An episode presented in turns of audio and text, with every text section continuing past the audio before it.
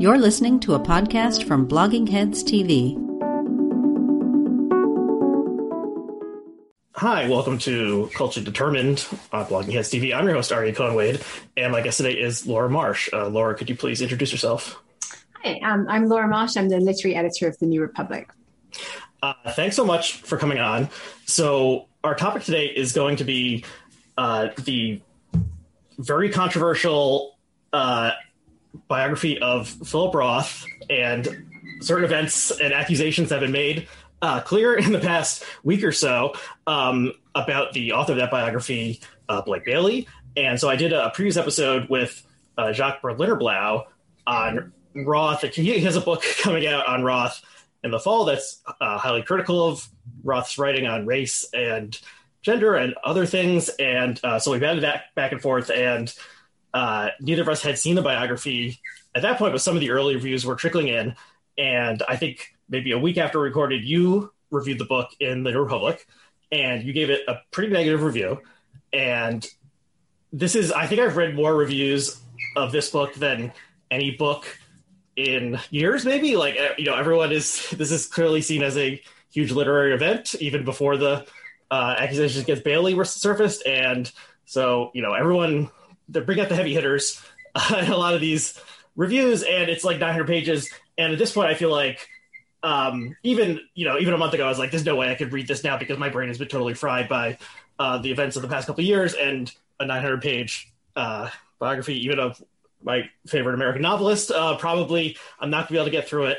Uh, you know, it'll just put me to sleep. Um, and but so you gave a negative review. There some early reviews that were, I don't know, somewhat equivocal and used inventive um, uh, writing techniques to try to get at Roth, including one where Roth's ghost reviews the uh, book from the afterlife and other such things. And then, yeah, so I got a couple of uh, like, you know, five star reviews from Remnick in the New Yorker and New York Times book review. Was it Cynthia Ozick reviewed it in the Times Yeah. book review? But uh, they're one of the normal reviewers, Parul Sehgal, if that's how you pronounce your name, gave it more of a pan. And so it seemed like, you know, mixed. Some people really loved it, some people not so much.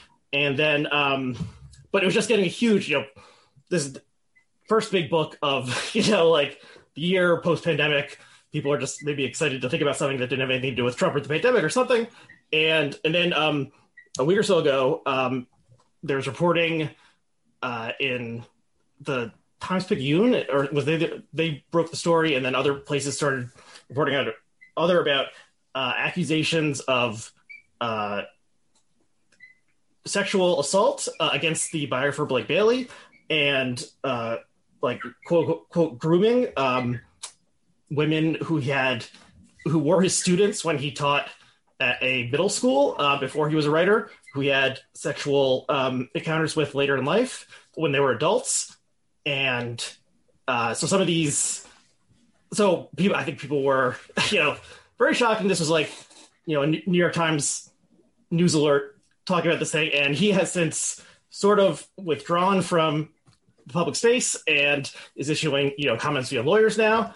And there's lots of bizarre aspects to this related to how various institutions, like his publisher, uh, responded to women who reached out to them. Um, and yeah, so it's a huge mess. And so I'm interested in talking to you about it because you uh, zeroed in on some of the stuff, uh, you know, before the recent accusations came forward that seemed like you were seeing something that maybe some other people, like David Remnick, were not seeing in this book. Okay, so did I get all that right? Was there, is there anything I should that should be corrected in my that spiel I just gave? I think that was a pretty good summary. I mean, it's it's hard to summarize everything that happened here because there's so many twists and turns, and like you said, it's a huge mess. Like I think there's there are still things we'll find out as time goes by and there's more reporting. But I think that those are the basic contours of what's happened so far. Okay. Um, so it was just announced. So, so the publisher is Norton, um, which is is it the is it the last major publisher that's independent at this point, or are they are they actually owned by some international conglomerate? Um, so I Also- believe that they are an employee-owned company, um, Okay. independent company. I'm, I'm not an expert. I didn't research that uh, beforehand, but they're, they're a venerable publisher, right? Like everyone knows Norton, from the anthologies they published, Norton Critical Editions, and they're they're a great publisher of of new nonfiction and fiction. Um, in a moment where actually that's a really really difficult business.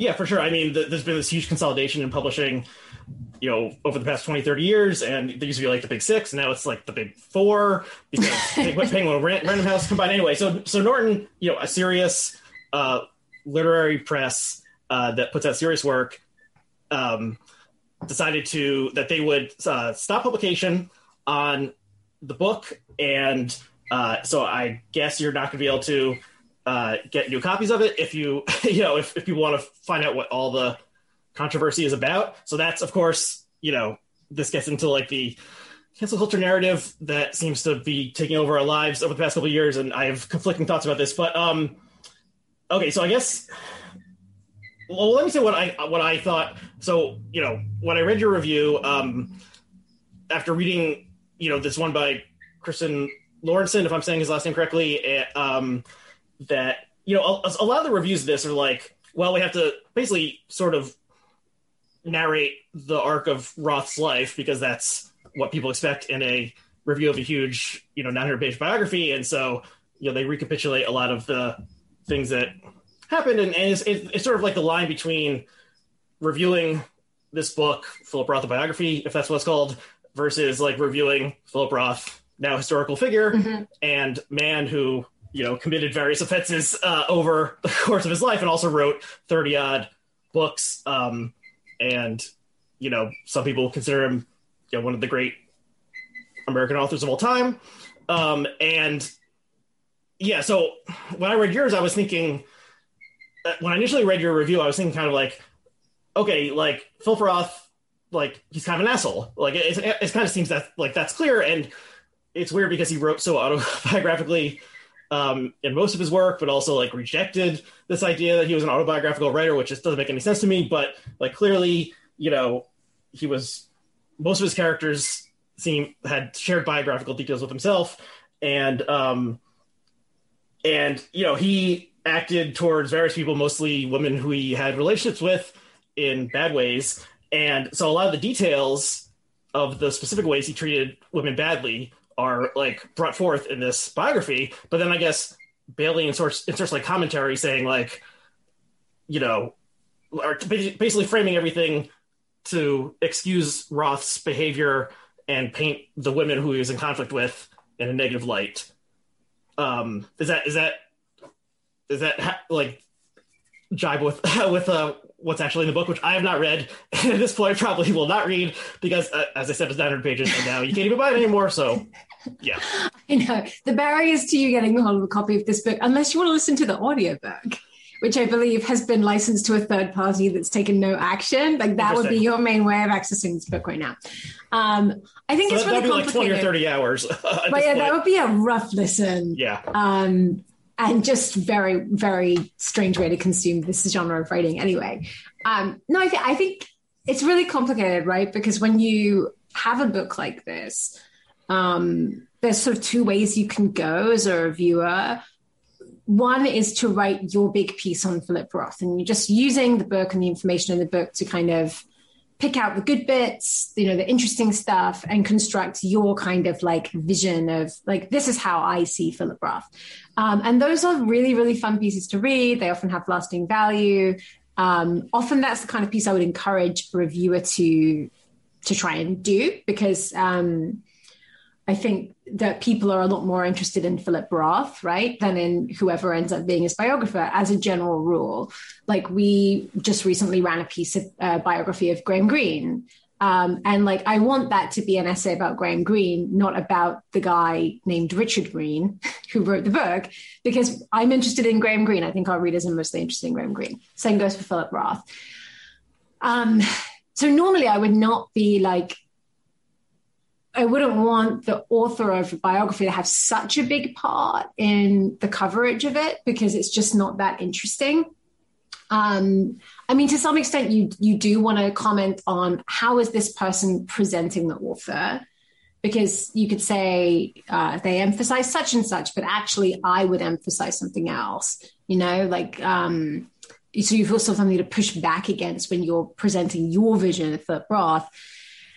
This case just struck me as kind of an exception to the way I would normally approach a piece like that um, because of the way the book was written, um, made it so hard to get through, and and also just uh, really felt very disruptive to the narrative. Um, because the telling of the story feels so biased against so many of the people in the in the story that you start questioning like what really happened um, and and I think once you're in that relationship with a book, you have to say something about it because um, this it's such a big part of your experience of understanding the life.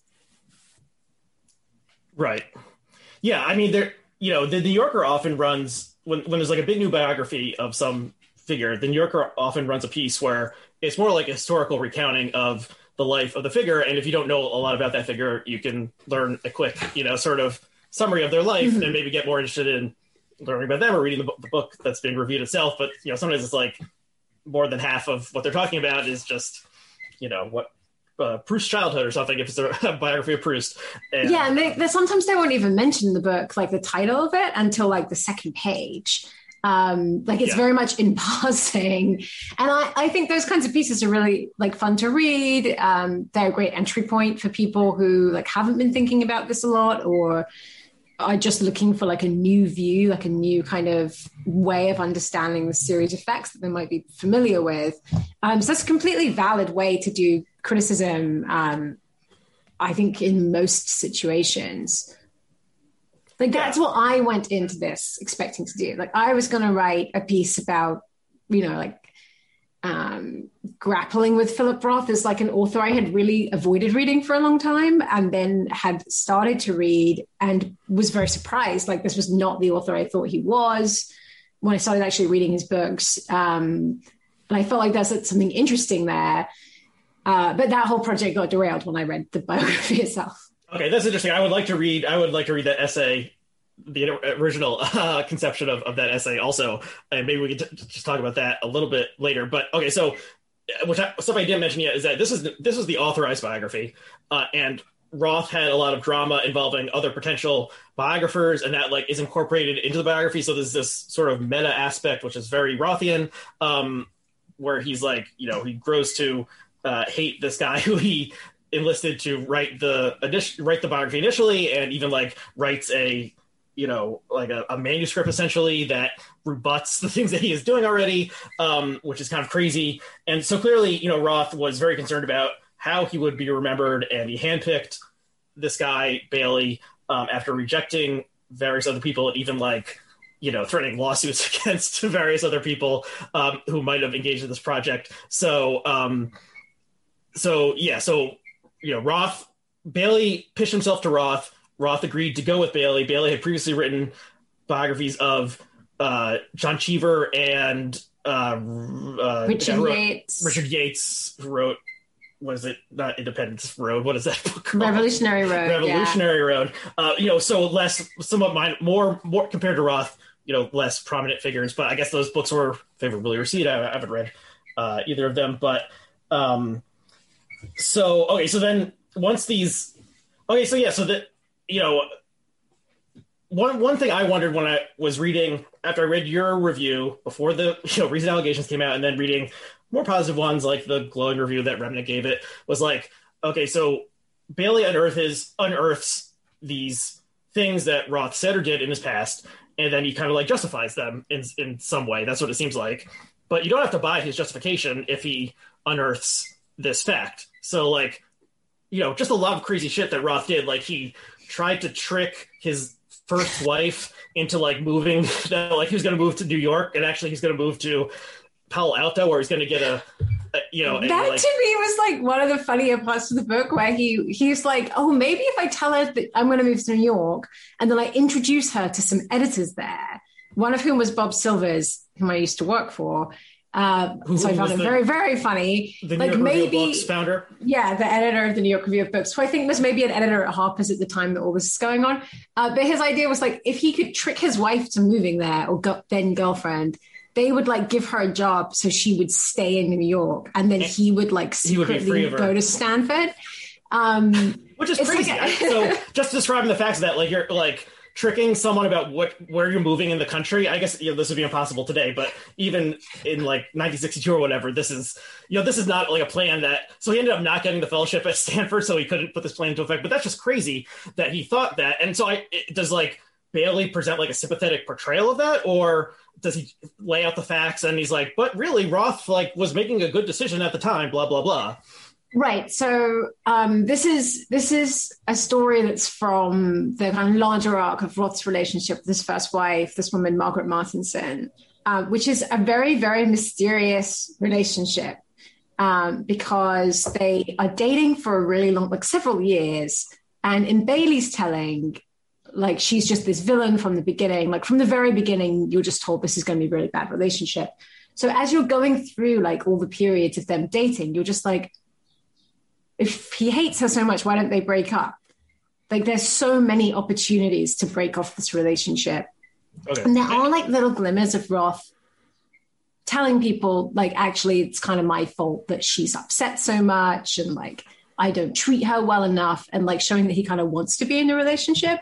But because the whole thing's presented as like she's this really bad person who then like tricks Roth into marrying her, you never really understand what the relationship actually was because of course it can't have just been that she tricked him into marrying him because she didn't trick him into dating her for so long. And he does seem to have engaged with her on on this level like voluntarily over a fa- fairly long period of time that suggests that they actually did share something even if it was very fraught and full of fights and horrible behavior from both of them um, so this this like little story about him deciding like maybe he'll tell her he's moving to New York and actually go to Palo Alto is part of that period where you're like, what is this relationship between these two people? And when I was reading the biography, I kept thinking, I just wish that like you know he'd been able to talk to some people who knew Maggie, who who could have shed some light on this, or some of the Roth friends. Like, wh- why do you think they were together? Because it just talking to Roth, just from the interviews with Roth, all you get is like, I hate this person. It's so traumatic because he's talking from a distance of years after a divorce. Um, and so you never really understand. It's all it all seems very illogical and weird because there's no extra perspective on what happened. And of course, she isn't alive uh, to try and explain what she thinks happened. Okay, right. So okay, so there's you know maybe so you could say a more skilled biographer would have been able to you know present like look at these two humans and why they decided to do these things and make it make sense. Yeah, why why did they why did they stick together? What was the you know what was what was the attraction? And then yeah, so she and, and, and correct me if I have some of the details wrong. This was I, I mainly know this from both the reviews and the fictionalized versions he presents in various books. Is that um, she like faked a pregnancy by buying urine from a woman who was pregnant, and then um, told him that she had aborted the baby, and that was like ensnared him into because he felt so bad for her into the marriage, and then they had this very tumultuous relationship. And then where they actually and then she was killed in a by being hit by a car while she's a pedestrian in I think Central Park. And um and that because, because and she had like refused to agree to a divorce or something and so this like was this crazy thing that like freed Roth from the like responsibility of being connected to this person who he came to totally despise um, and so that's that's like the Rothian perspective on on how the relationship went is that he was like rescued by by fate. Um, yeah, and and like the, that story. So actually, she, I think she was in a in a car on the Central Park Transverse, and Okay. the driver was drunk. They were on the way home from a party, and they crashed. That's how she died. That was like in the middle of her divorce from Roth, which was really drawn out and complicated, but was going to mean that he was going to have to pay her alimony of some kind, which to me doesn't seem strange at all. Like that's what happens when you get divorced. Like the assets are divided. Um, you know, there's a provision for the partner who who came into it with less or leaves with less. Um, but the Roth version of this of this story kind of pops up in other of his works and then in his autobiography. And um, he has this like very provocative presentation of her dying where he says that he looks at the corpse and says, "You're dead, and I didn't have to do it." Which, and I think um, people have written about that a lot to say that Roth was completely like you're relieved, freed from this marriage, very happy about the death of his what soon to be ex-wife. I'm sure that's true on some level, but I think you have to contextualize um, the way he wrote about it. It was in like a work of creative nonfiction.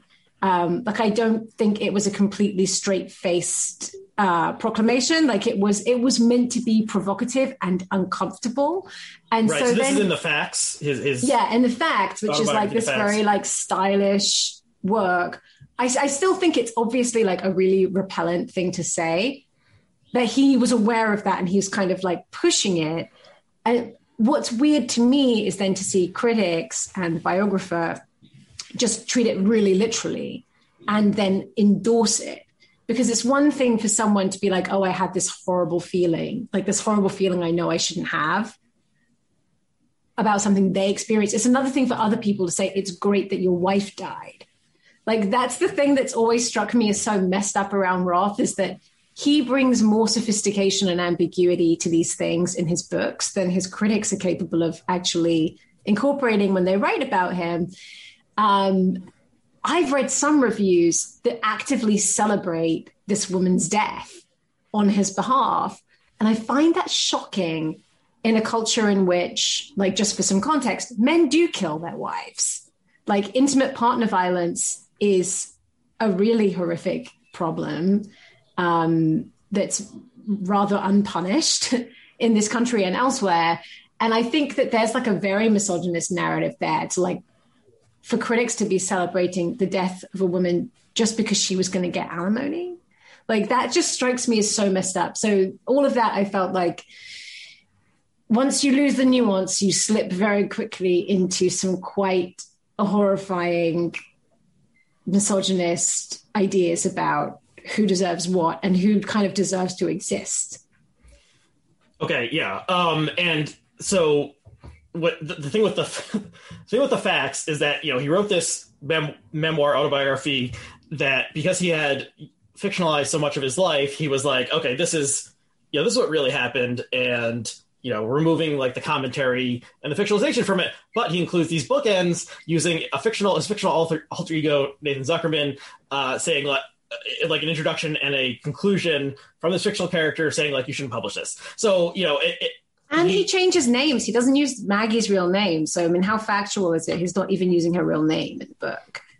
okay, yeah. He's so still he- taking license with all of it. So it. he wrote a book called The Facts that supposedly uh, is autobiography, but It's an ironic title. yeah, so he's always not. he's always messing around with this stuff, and so you would hope that the eventual biographer who had to sort through all this stuff would be, you know, um, punctilious. Is that the word and how you pronounce it? You know, would would really do that do his or her best to nail everything down and have a very objective sense what was true, what was false, what was you know printing the legend versus printing the fact kind of thing, and so before the allegations came out against Bailey, it seemed like he, you know, a mixed bag of whether he accomplished that or not. And then one of the things that, so there also was all these, like there was a profile in the New York Times Magazine of Bailey, you know, like 10 days or so before the allegations came out by um, Mark Oppenheimer that was very laudatory. And, you know, there's just been so much press about this. So it mentions that there's a lot of stuff that, okay, Roth, you know, was uh, kept everything, you know, that he wrote like in boxes or files, whatever. And Bailey had access to things that are currently like in the Roth archive, but might be destroyed by the archive at some point. So maybe he's the only one who who has ever read like this um, manuscript that Roth wrote that was rebutting the memoir that his second wife Claire Bloom wrote called "Leaving a Doll's House" that he intended to publish, and then like his friends and lawyers convinced him not to publish. So you know maybe like five people have actually read this thing, and Bailey is one of them, and it might be destroyed. And then so that's kind of crazy. But then if you're thinking like, oh, maybe this Bailey fellow happens to be um, you know a sociopathic rapist, then suddenly that like throws everything in terms of like the historical record into into the air and um so then I'm like throwing up my hands, being like, I don't know what what to think of of any of this anymore. So so what did you um so why don't we move somewhat into the um well, I, well just one, I guess one more thing. So you know so now we know I don't know if this crazy story about Roth trying to trick her into moving to New York when he was actually absconding to Palo Alto. If that had been like previously reported anywhere, so we have that. We have like the facts. Like Bailey has written these things down in the book that is harder to access than it was a week ago. But like, so now we all know that story, and maybe Bailey tried to spin it as like, well, you know, uh, he he just wanted the best for her and like to get a job as a secretary with for Bob Silvers or something. But like, we still have that's his spin on it, and we have the fact, and we have you know, you point out you excerpt some quotes. Um, uh, the way that Bailey describes Martinson, the first wife, uh, you know, talking about Roth being disgusted uh, by the shape of her and color of her vagina. So someone, so I assume Roth is the one who said that. And well, so yes, but so that's a really, really weird thing that comes into the book. Number number one, I think that was actually when I started reading the book my with my antenna up a little more because before that I was just you know reading about his childhood in Newark and it's a little bit boring, but not there's nothing questionable about it when the vagina thing comes in, you're just like, whoa, we're four pages into having met this woman. I think it's about four pages into like her being introduced. And the reason I paused on it is because there's no such thing as a discolored vagina. Like that doesn't exist. It's something you can't know because, as someone on Twitter pointed out, it's internal, unless they meant the vulva, which is a different part of the female body.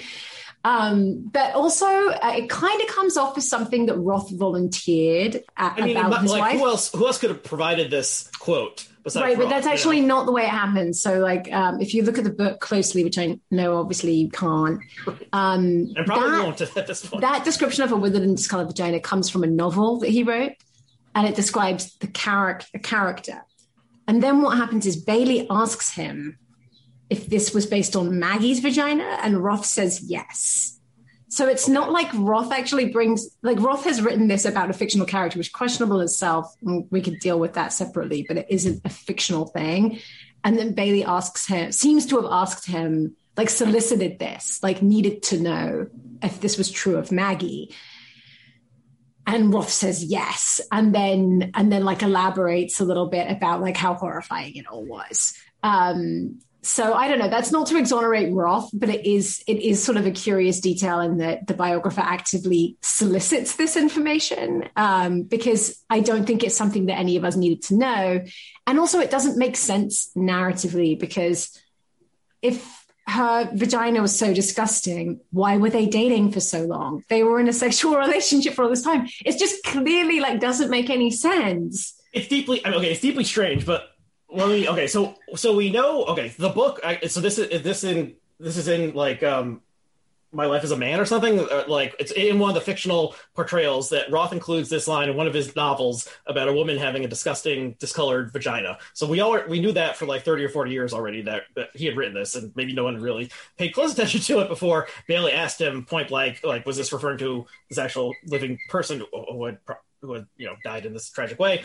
Um, and so we know, we already knew that Roth was thinking about you know vaginas and, and, whether they are colored or discolored or whatever, and we know that Roth and his was like thinking about vaginas a lot over the course of his career because you know one of the sections of Portnoy's complaint is called chasing cunt. Like he like he's he, you know this is all out there that that mm-hmm. he, and his fictional characters are, are well, it, the conflation is, is so tricky, but like you know, all of, like many of his characters are these like sex obsessed men, and um and so so the fact that you know that we that we now know that Roth thought that his deceased ex wife had a vagina that disgusted him. So I guess like in, in terms of like the history of Roth historiography or whatever, like it's good to know that additional fact that like he was thinking about that. Um, and we, we could maybe Blake Bailey excuses it, but we, you know, you and I talking about it, like, wow, this is bizarre that he uh, was thinking about it. So it's, it's, I think it's good that we have this additional fact about this important literary historical figure. Um, but it, it, it, most people would say this makes him look worse, not, not, mm-hmm. not like excusing why he threw her aside because he was disgusted by a vagina. Um, does this, does this make sense or am I? Yeah, yeah. I mean, so I think it's, Yes, it makes him look worse. And, obviously, like that was the theme of the piece I wrote that he sort of opened up about all of his grievances and it ended up looking really bad. Um, I want to go back to this this book, Notes from My Biographer. So this is like the rebuttal to Claire Bloom's memoir um, that only a few people have seen. Blake Bailey saw it, read it. Um, I assume his agent read it and his publisher because he did actually sell the book. Like it was ready to go to press. And finally he was like, okay, you know what? I need to need to hold off on this because people are telling me it's a bad idea. Um, so I was really curious when I learned that this existed um, to hear like what is the other side of the Claire Bloom story. I read Leaving a Doll's House. I thought it was a pretty coherent and credible description of a marriage. Um, certainly not an excoriation of any kind. Like it's clear from her book that she really loved Philip Roth, very hurt by it, but also like celebrates him in many ways and has a mm. so, so this is the second wife. Just to clarify for people who are still following along without knowing yeah, sorry. the details of Roth biography, the second wife, Claire Bloom, she's still alive, right? She is yeah. a renowned uh, stage and film actress. She's British and they were together for like 17 years and then mm-hmm. they got married at like year 14 or something and then it became and soon after that it kind of starts yeah so that hot. is i mean that, like just the bare facts of this case are like strange and you would want to know yeah why once they were married did the relationship become so horrible and yeah and then she wrote she wrote this memoir that was a bestseller um uh, painting him you know poorly but maybe uh maybe accurately she, i mean she just describes what he did or what she says she, he did. Um, and that looks bad. So I think, um, and she got a, a lot of um, blowback for the book and, and was always, you know, it's always referred to sneeringly in literary circles um, because of this sort of like allegiance that people have to Philip Roth. So I had read that book. It's actually really hard to get a hold of it. I think it's out of print. The copy that I had bought on Amazon was like covered in black mold and I had to cut like parts of it off like wow. um and then that's like the only copy I could get it's like pretty expensive so probably people are you know the the the I'm surprised that whoever owns the copyright of that book did not rush it back into print, knowing that this Bailey biography was coming out. That'd be like the money making way way to do things. But yeah, I, have yeah. not read that book. It would definitely be worth at least making it available as an ebook because it's it's a really interesting um, autobiography and also um, contains a lot of details of her relationships with people like you know famous actors that she had worked with and had relationships with. But anyway, so when I I'd, I'd read that book and I heard that Philip Roth had written a line by line rebuttal to it, I was like, I'm really curious because maybe that you know there are two sides to every story. What is it that he can say about her that's going to make me change my mind about what happened here? And really, like in the Blake Bailey biography, there's nothing that he quotes from that book that changes your mind at all. Um, like there, it doesn't really introduce any new facts. It doesn't, it doesn't prove that she was lying about anything. Um, so I was really mystified by what this rebuttal could have been, because the parts that are quoted, for instance, just um, sort of make light of her feelings about things. So there's this part where he has insisted that her daughter Anna Steiger move out of the family home. And Claire Bloom, in her book, looks back on this very regretfully and says, Anna was asked to move out. She was 18. And, and I thought that that line lands really powerfully in her book because this is a mother saying, Oh my God, I can't believe I agreed to do that to my daughter and she was so young. And Philip Roth's response is that this is like absurd because it would only be really sad if Anna had been 2 mm-hmm. And, and like these are not things that really hold water as a rebuttal. That's just him saying, like, I don't care how you feel. Um, it, it's not like he's introducing new facts about anything she's done that, that is making her sound bad. Um, so I think that there is a kind of disappointment there in like, what was this book? Uh, what did he think he was doing? I know that that's one of the books that in the Mark Oppenheimer piece it says may not be preserved or ever made available to the public. So I'm not sure we'll ever know.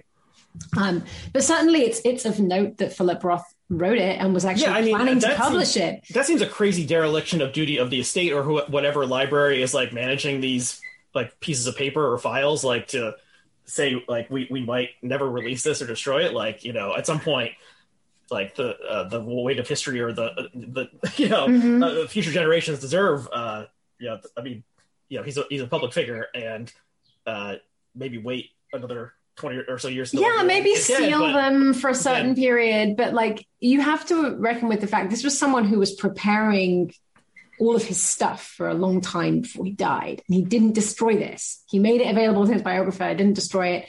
I think you have to um, assume that anything he didn't destroy, he was happy for people to read. Yeah. And so I think for the estate to say we might just like pulp this one, um, That's crazy. I think and that's fact- really questionable. the fact that Bailey, you know, one of like one of the five people who has read this is now uh, charged with, um, you know, being a rapist is will maybe convince them like let's not shred this, let's not throw into the fire. Uh, you know, hold it, hold it for future future biographers. Um, okay, so the um, so what did you? I mean, what did you think when the the story these stories came out a week or so ago about about Bailey being um, accused of sexual assault and like sexual grooming of of students?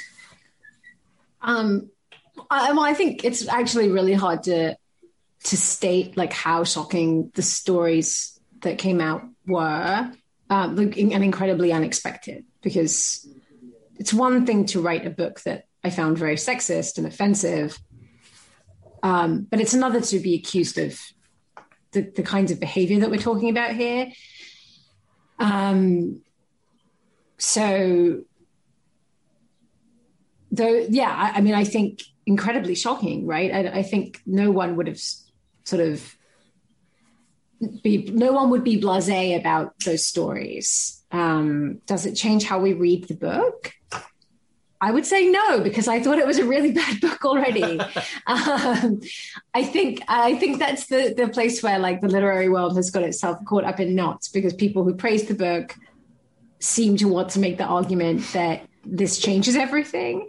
And um like the quotes that i quote uh, were in the first printing of the book there are many more quotes that subsequent um, writers have pulled out in their own pieces that i think speak for themselves Yeah, I yeah. So it's a huge mess, as we said earlier, um, and there's okay. So the you know the the question that occurred to me is, you know, Roth gave this guy gave Bailey like carte blanche to interview everyone, read through all of his papers.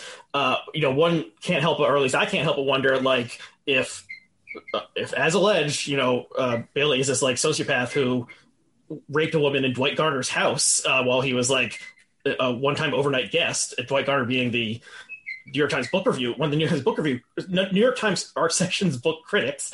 Um, that is like that. I mean, that's like a soci- that's like a Weinstein, Weinstein level sociopathic kind of thing to do. I, I mean, just like obviously being a rapist is horrible, but thinking like I, I'm going to do this in like a, someone who works the New York Times house, and then like participate in all sorts of like New York Times interviews and profiles and activities like that. That is, you know, crazy, like extra levels of crazy beyond the normal criminal levels of crazy.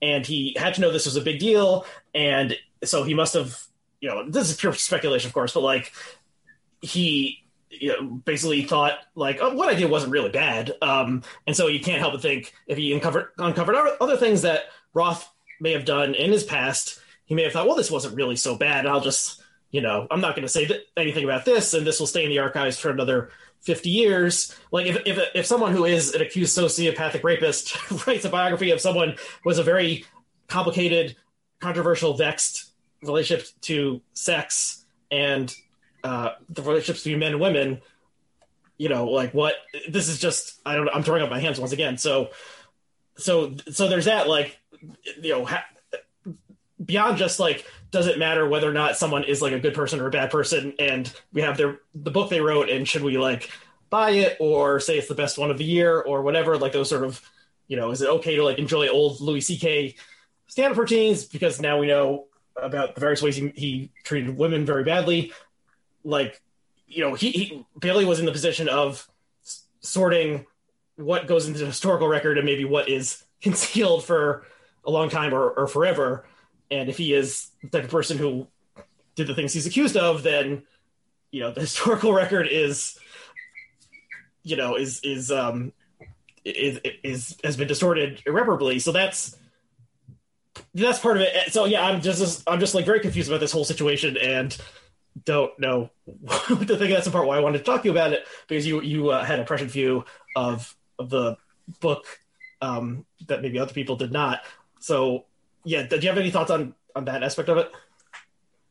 Um, I think what I find dismaying about the reviews of the book that just didn't mention the sexism at all, um, or in fact, even try to sort of defend it, is like a kind of refusal to read.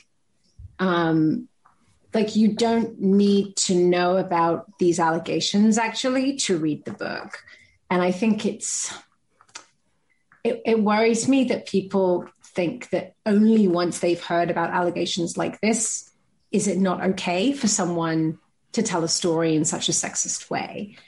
Um, because look this may well not have come out right? Like we may well not have heard from these women.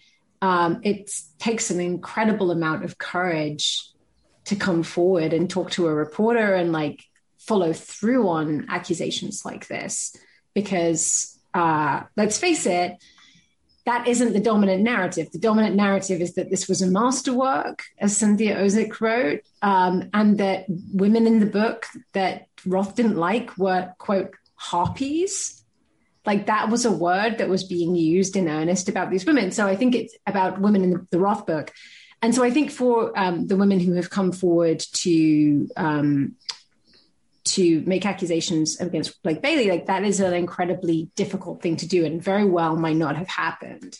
Right. I don't, I don't know the story of like how they decided to come together to do that. Like I'm sure it's very complicated. Yeah, and so so part of this is that the woman who accused was accused Bailey of raping her at Dwight Garner's house wrote a letter to the editor in chief or publisher of Norton at some point, like saying this is what this is what happened, you know, and that that person forwarded the letter to Bailey himself, and then Bailey wrote a letter to the accuser saying like, "Please don't ruin my life. I have a wife and daughter who adore me." Like, so that and that's that maybe happened in 2018. Uh, is that right? Like, so this is after the Weinstein allegations, and mm-hmm. presumably everyone's eyes are open to, you know, uh, the uh, uh, the world that was hidden before from many men. Although the the publisher editor chief, this person is is a woman, so it, it's just like, and um, yeah, so that's that's insane that that happened, and maybe is something that someone should resign over, um,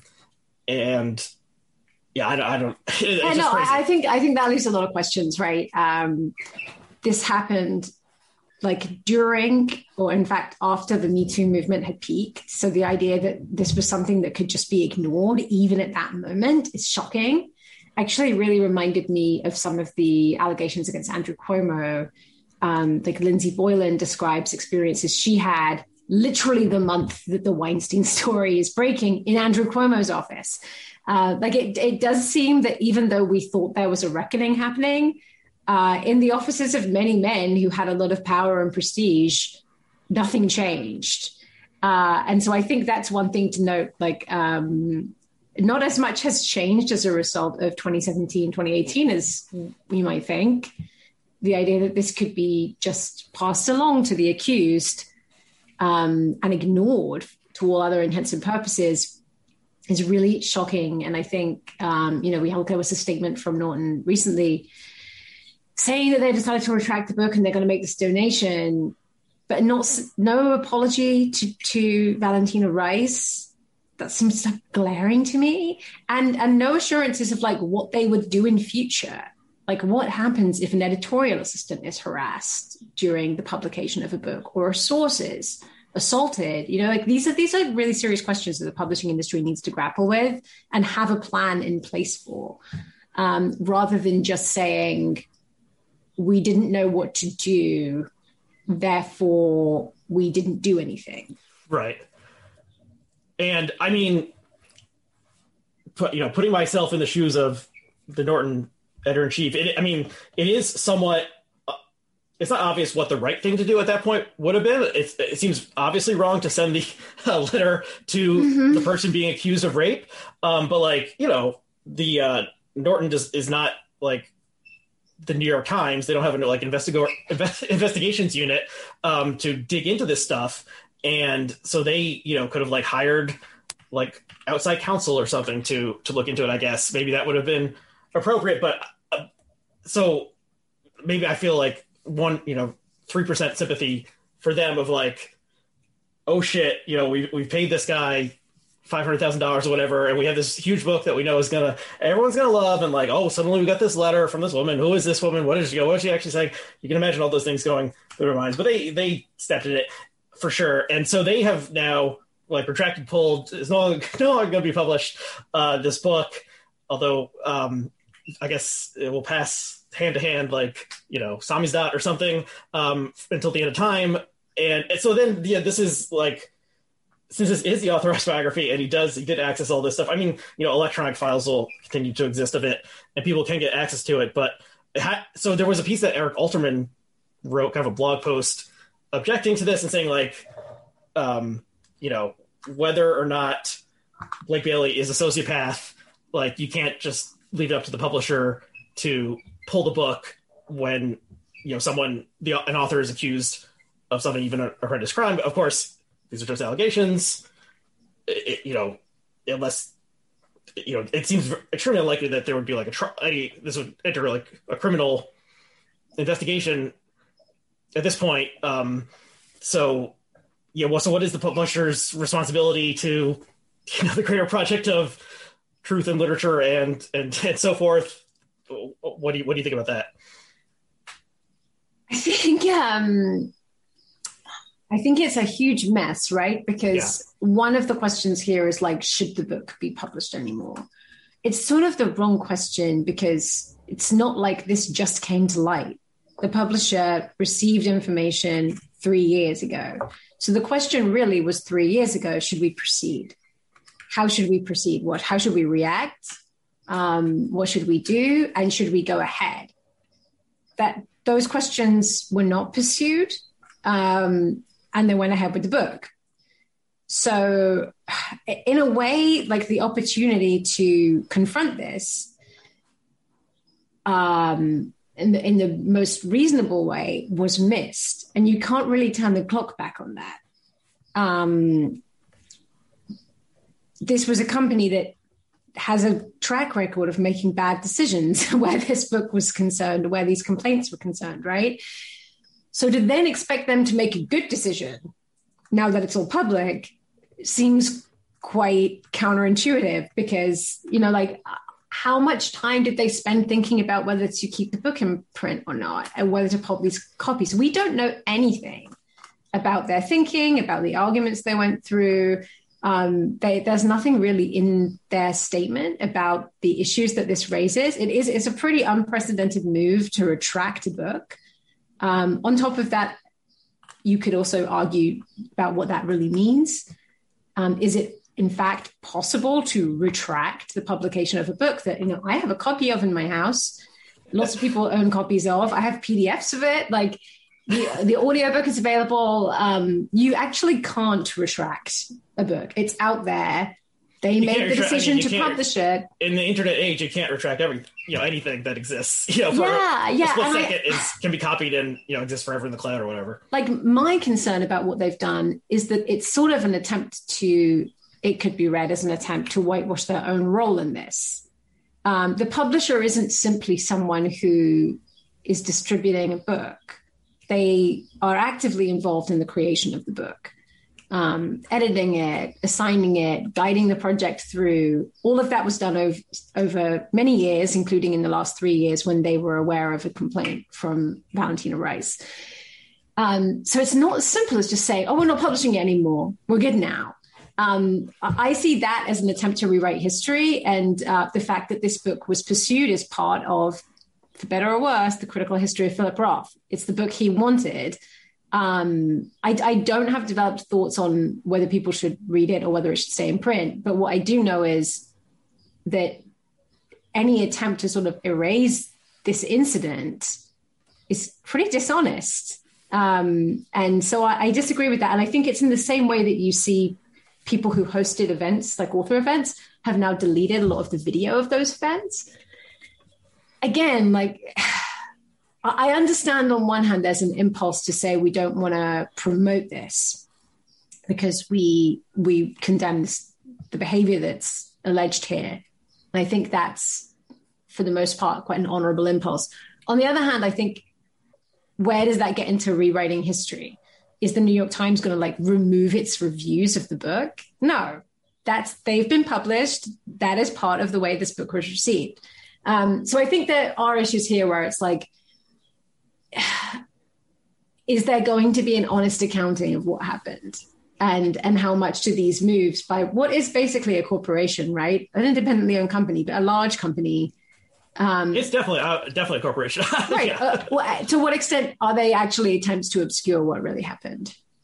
Yeah, I, I mean, you know, I guess I would take these like Marxist or pseudo Marxist view that like the corporation is, is working in its own interest and not mm-hmm. in the interest of sort of any higher goal of, of truth or whatever. Um, it's gonna it's gonna like work to protect itself, and um, maybe that will include like forcing out some people who are trying to cover this up in the in the past or something. But like even if Norton is you know, owned by its employees, like they all you know the employees have an interest in like continuing to get paychecks and and so forth, and so they'll like do what's what's in their interest um, as they see it. Um, yeah, it's such a mess. I mean, so then there's this other aspect of like the the relationship between author and text is like one of the core themes in the work of Philip Roth. And so is Philip Roth rolling over in his grave or is he laughing at this crazy turn of events? Um, you know, like this it's I don't think it's you know, you could say this this is like who would who's gonna like write up someone's going to write a long magazine article or a book about this whole disaster, you know, someone embodying the spirit of Philip Roth would be a good person to think about it because he was like obsessed with this idea in so like the first book of sort of the second phase of his career was the ghostwriter and it begins where the narrator nathan zuckerman is talking about selling magazines door to door and whether he can like fully commit to that job or whether he should like sort of do it just as a way to um, make enough money that he can keep on writing his short stories. And so and so it's this joking take on like the division between the artist and the art um you know which which one can you like live with purity um and you know and which one not so he was thinking about this for a very long time and so we have both roth a contested controversial figure being having the authorized biography by someone accused of being a rapist and you know grooming middle school students to eventually uh, have sex with them, and it's it's yeah, uh, it's it's crazy. Um, it's okay. Let me um ask you what, what you mentioned about what you mentioned earlier about how you had avoided reading Roth for some time, and then when you it was not what you expected when you eventually did um, read some of his work. Can you uh, talk more about that? Uh, well, so I had um, always been sort of put off by the kind of high spirited, jokey, like Portnoy's complaint idea of Philip Roth. And um, I, when I and I just didn't feel drawn to him as a writer for for a long time. Um, and then I read some of these later books like Counterlife, Operation Shylock, and thought, okay, maybe he's like I could read him as a political novelist um, someone whose books are like largely centering on debates between the characters. They're novels of ideas in which the characters are going back and forth about um, these big international political questions and um, find them that themselves sort of like stuck in these predicaments that actually encapsulate some of the contours of those problems. I found that really interesting. There's still sex in those books. Um, I'm not like against sex in books. I just like I, I don't really like it in Philip Roth's books because I find it really boring and like uh, transactional. Um, so, but I, I felt like, oh, as a political novelist, he's actually kind of more interesting. Um, and I think if I had written a different piece, it would have maybe tried to probe into that side of things more. But um, the biography doesn't uh, is not that interested in politics, so there was really there wasn't a lot to work with there. And then also then there was so much on the other side that I ended up um, like not doing that piece, and doing a different a different piece. Mm-hmm. But yeah, I think I think that this um, was such a weird experience because I had gone in being like, oh, I think I'm gonna write about this person that I sort of thought I wouldn't like, but ended up being really into.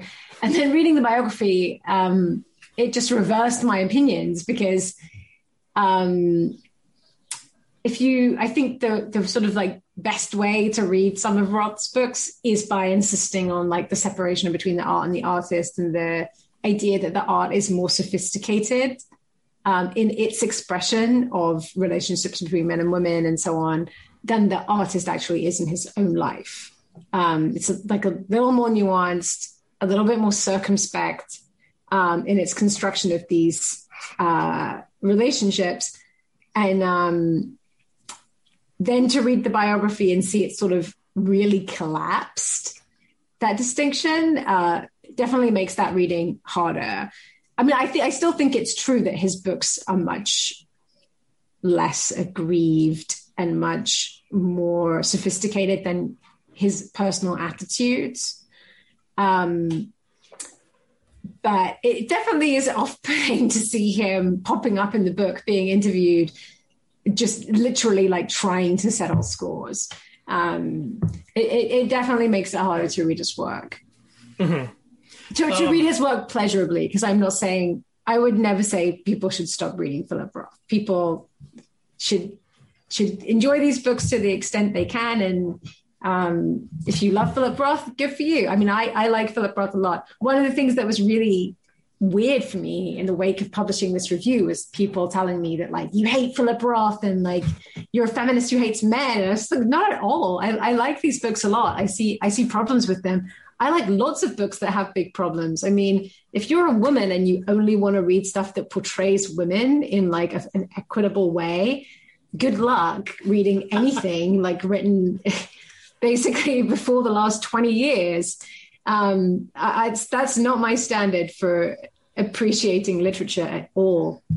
Yeah. Um, so I, I, think that the, the there's such a mess in in the discourse around Philip Roth where if you criticize him at all, you're caricatured as someone who is like an ideological enemy of men. Um, and, and it really shuts down appreciative conversation from people who have critical points to make. Mm-hmm.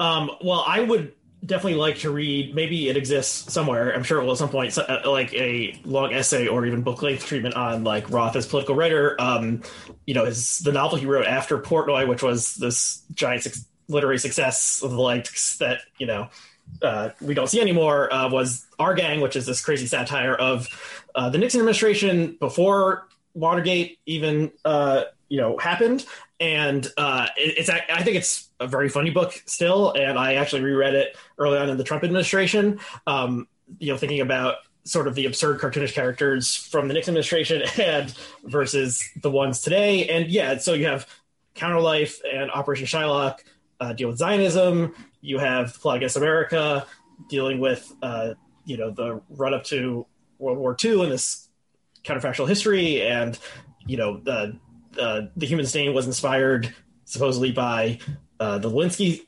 Clinton scandal, and yeah, so just looking at Roth and politics, you know, there's there's a lot there. I mean, he, he like he is a great novelist. Like his his books, as with you know the work of any great artist. Like there's no correct interpretation, I think, and there's no definitive thing you could say about it. Um, it'll be you know continue to be contested uh, as long as people keep on reading, um, which you know they probably don't do as much as they did years ago. Um, but yeah, I think it's um, it's I don't know. It's it's it's it's both like yeah, just like a total mess and somewhat like absurdly apt that, that this is happening. Like if this had happened to like the guy who wrote the Saul Bellow um, biography, what's that guy's name? He's the son of James Atlas. Yes. Um, no, I'm thinking of Bellow's son being the uh, the publisher of conservative work. But, but yeah. you know, if that had come out, it would have been less. I don't know, less of a thing or something. Uh, I mean, I guess Roth is more read today than Bellow, but it somehow like I don't know. It fits in in our like crazy reality that that this, that this is is happening. Um, and yeah, I guess like getting back to um, sort of like does it does it matter in the end? Like, why do we care about literary biography? Maybe this would be the last question, and it's like impossible to answer. Why do I care about literary biography? Does it matter? Like, Philip Roth asshole, yes or no? Like, does that matter? Like, we all know at this point, or we maybe we all don't know, but many people know today today that like Charles Dickens was a horrible person, mm-hmm. treated his wife much worse than Roth treated any woman. Correct me if I'm wrong, but like he had her like committed to an insane asylum against her will to like so he could like continue an affair.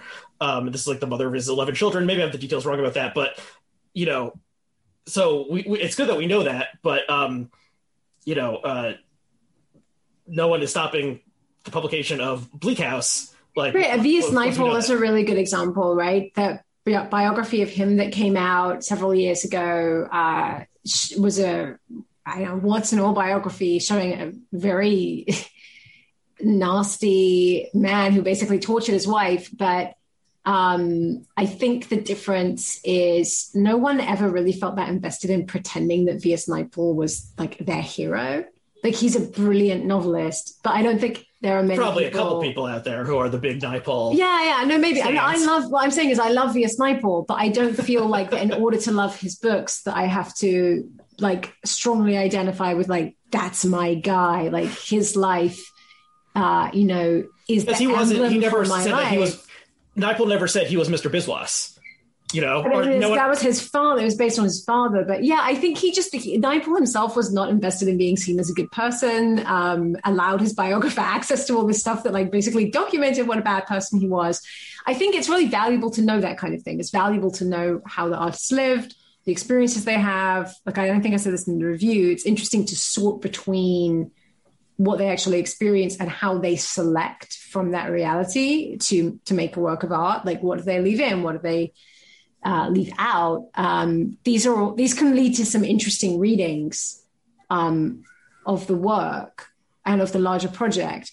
Um, in terms of like, do these biographies allow us to make meaningful moral judgments on the people and on their work?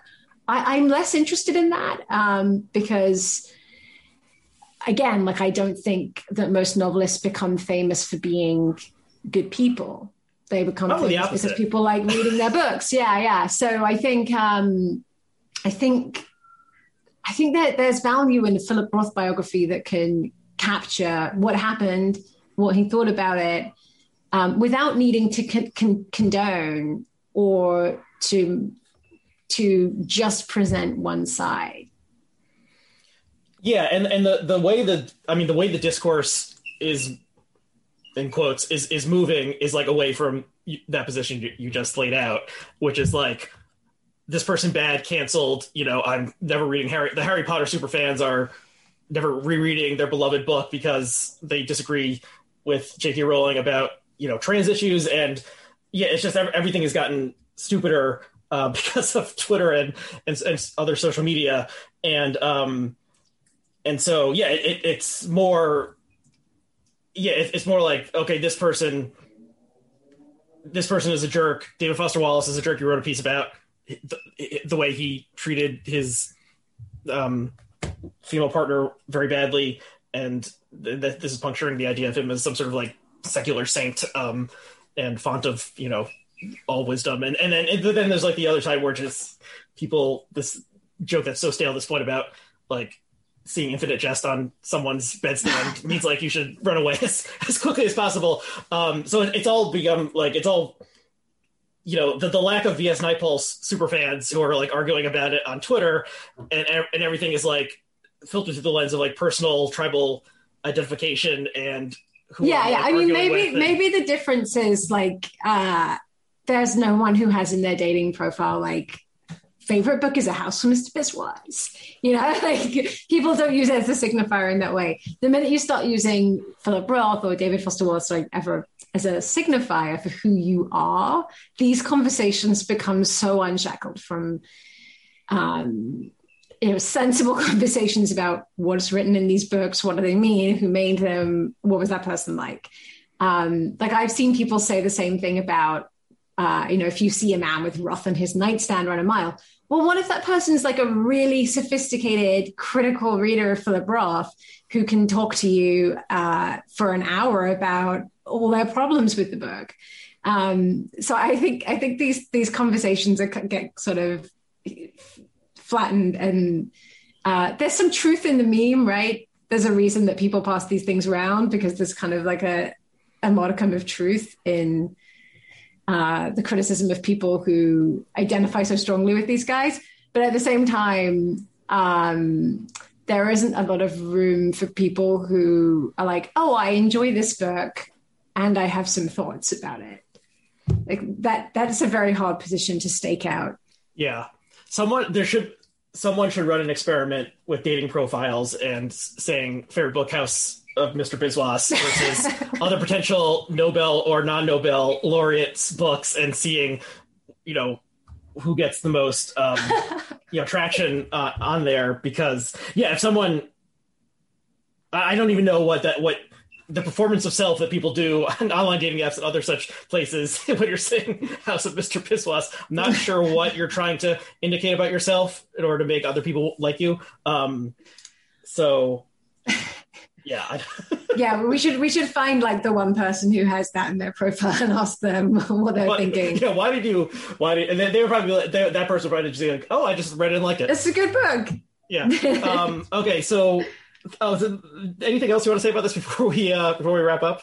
Uh no, no i think i think that we we've said a lot. There's probably much more to say but um yeah it was great talking with you about this. Thank you. Okay well thank you for thank you for taking the time and doing it. I think it was a good conversation. I can, yeah, I clarified some stuff, things in my mind just talking about this with you. It's, I still think it's just a giant mess, and I, I, I don't know where to.